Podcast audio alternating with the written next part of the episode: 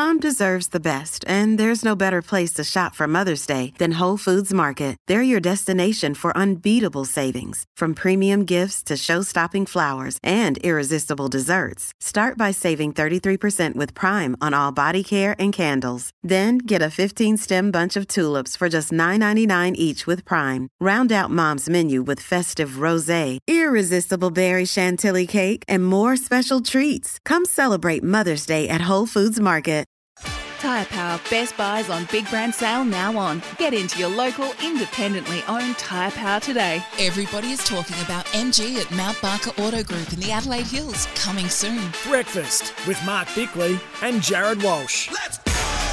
19 minutes past six, a little bit later on, Bix uh, asking you the tough questions with buy, rent, and sell. Thanks to Ray White, North Adelaide. Real estate's a team sport. We had a text coming through from AJ on 0427 154 166 talking about your secret visit to West Lakes yesterday it wasn't, to a, it wasn't a secret. Adelaide Crows headquarters was where well publicised. They got everybody together and they're like, people. this is what you will say on the radio. and this is what AJ says. Like the Camry Crows only premiership captain needs to ask a question. Please, Walshy. He picks up the phone and says, do this. And it happens.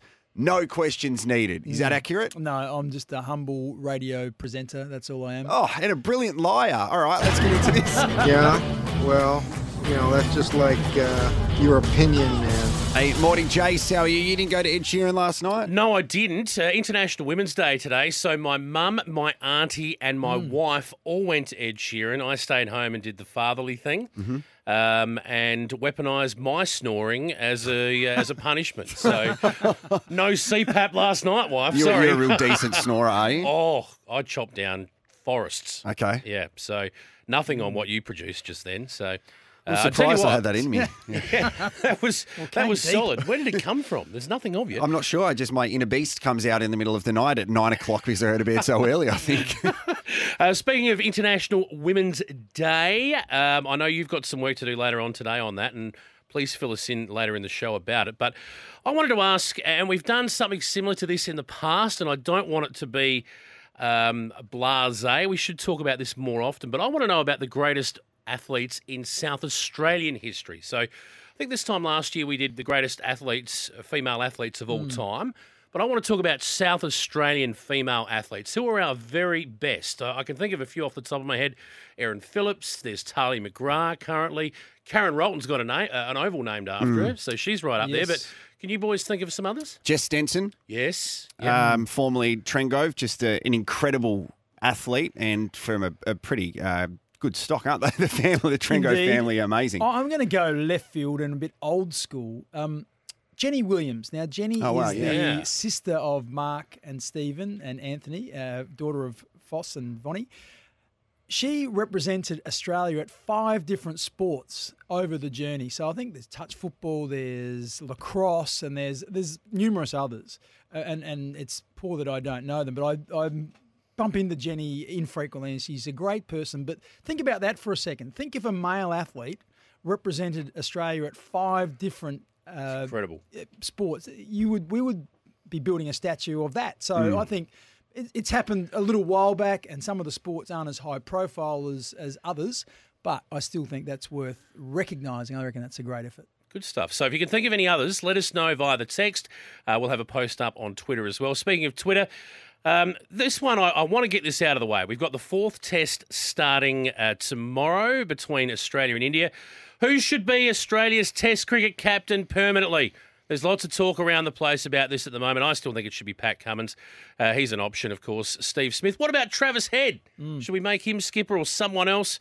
Uh, we'll ask that on the Twitter feed today. And on the back of yesterday's announcement that we've got some uh, three clubs, I think, have nominated for the A League Second Division comp here in South Australia. Can Adelaide even sustain multiple professional soccer teams? That's the question today. Is there enough corporate um, facilities? uh, Facilities? Is there enough corporate support for multiple professional football teams, soccer teams in Adelaide? I think there is. Well, You know this better than I do, Walshy. so so correct me if I'm wrong. This is going to be a promotion relegation. setup, I think that's the long term plan in 2024. And I think the the only challenge that football has in Australia is is the corporate dollar too. Now you look at um, the NPL here with some of these clubs like with Adelaide City, with Campbelltown, Metro Stars, um, and Bacala, they have really good financial support at that tier. Once you go to the next level of corporate dollar where you need to invest, it's a bigger investment. So you, you have a look around the local football now. Some of the investments are, are fantastic because, say, Bix, uh, your lad plays for Metro Stars, so you want to put your money into That's that right. club to support them. But then if you want front of shirt at an A League men's club, that's a significant investment mm. where you're probably not going to have that money. And you, we've seen a lot of clubs fold already. So mm. it's the excitement of having a, a new club, but then um, being able to have that as a sustainable force, I don't, mm. I don't think is a, is something that we should take lightly. Well, it's going to be interesting because when you look at what happens, let's take the Premier League, for example. If you get promoted, you move up into that Premier League, you get your cut of the television rights, you get your cut of the merchandise, all those Yeah. things that the league of that size has. So your, your budget is quadrupled almost, or, or something quite astronomical how much it goes up from one to the other, which then gives you a pot of money to go out and buy some new players and to do some new mm. things, and you get greater exposure. So that's the the big question. One, is there going to be enough support from the Football Federation that says you have been promoted. So now that you are promoted, you're going to be on TV, you're going to be flying around Australia. Here's a pot of money that that it enables you to be sustainable for the, the the period of time that you're in there. But what that also means is, let's say a team drops out, they also then they get their funding slashed, don't they? Because Yeah. they drop down to a lower level, and and that's it's replaced with the team there. So, I guess the the the system is all about a meritocracy where if you're good enough, you keep going up and you you um, you get promoted. So hopefully, there's it, it creates so much interest that the game grows, uh, the television right grow, grow, the popularity grows, and and with that comes a, a sustainable financial model. Well, the best example is now the Australia Cup, which was previously the FFA Cup, where you have um, teams competing in that,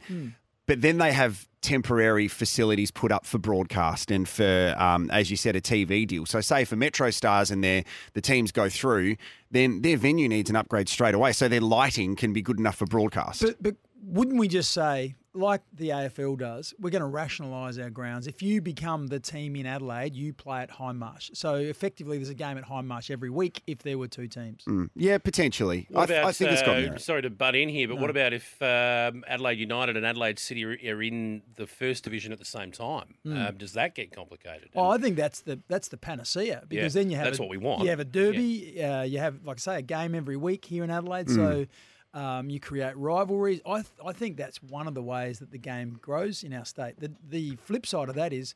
What happens if Adelaide City, have, oh sorry, um, Adelaide United have a disastrous period for a number of years and they drop out, and Adelaide City haven't been promoted? We don't have a team in Yeah. Adelaide. It's a dual-edged sword. Um, it will all, it, it, like I said, it's a meritocracy, and it's all on based on performance. And so there is the chance you could have two, but there's also the chance you have none. Are you prepared to take that chance? We would love to know your thoughts. Jace, thank you for coming in. Already had a text coming in. Um, Katie of Horsham says uh, heptathlete Glynis Nunn as a recommendation for uh, on International Women's Days. Some of our best female athletes. MG coming soon to Mount Barker Auto Group. It is SEN SA. Good morning.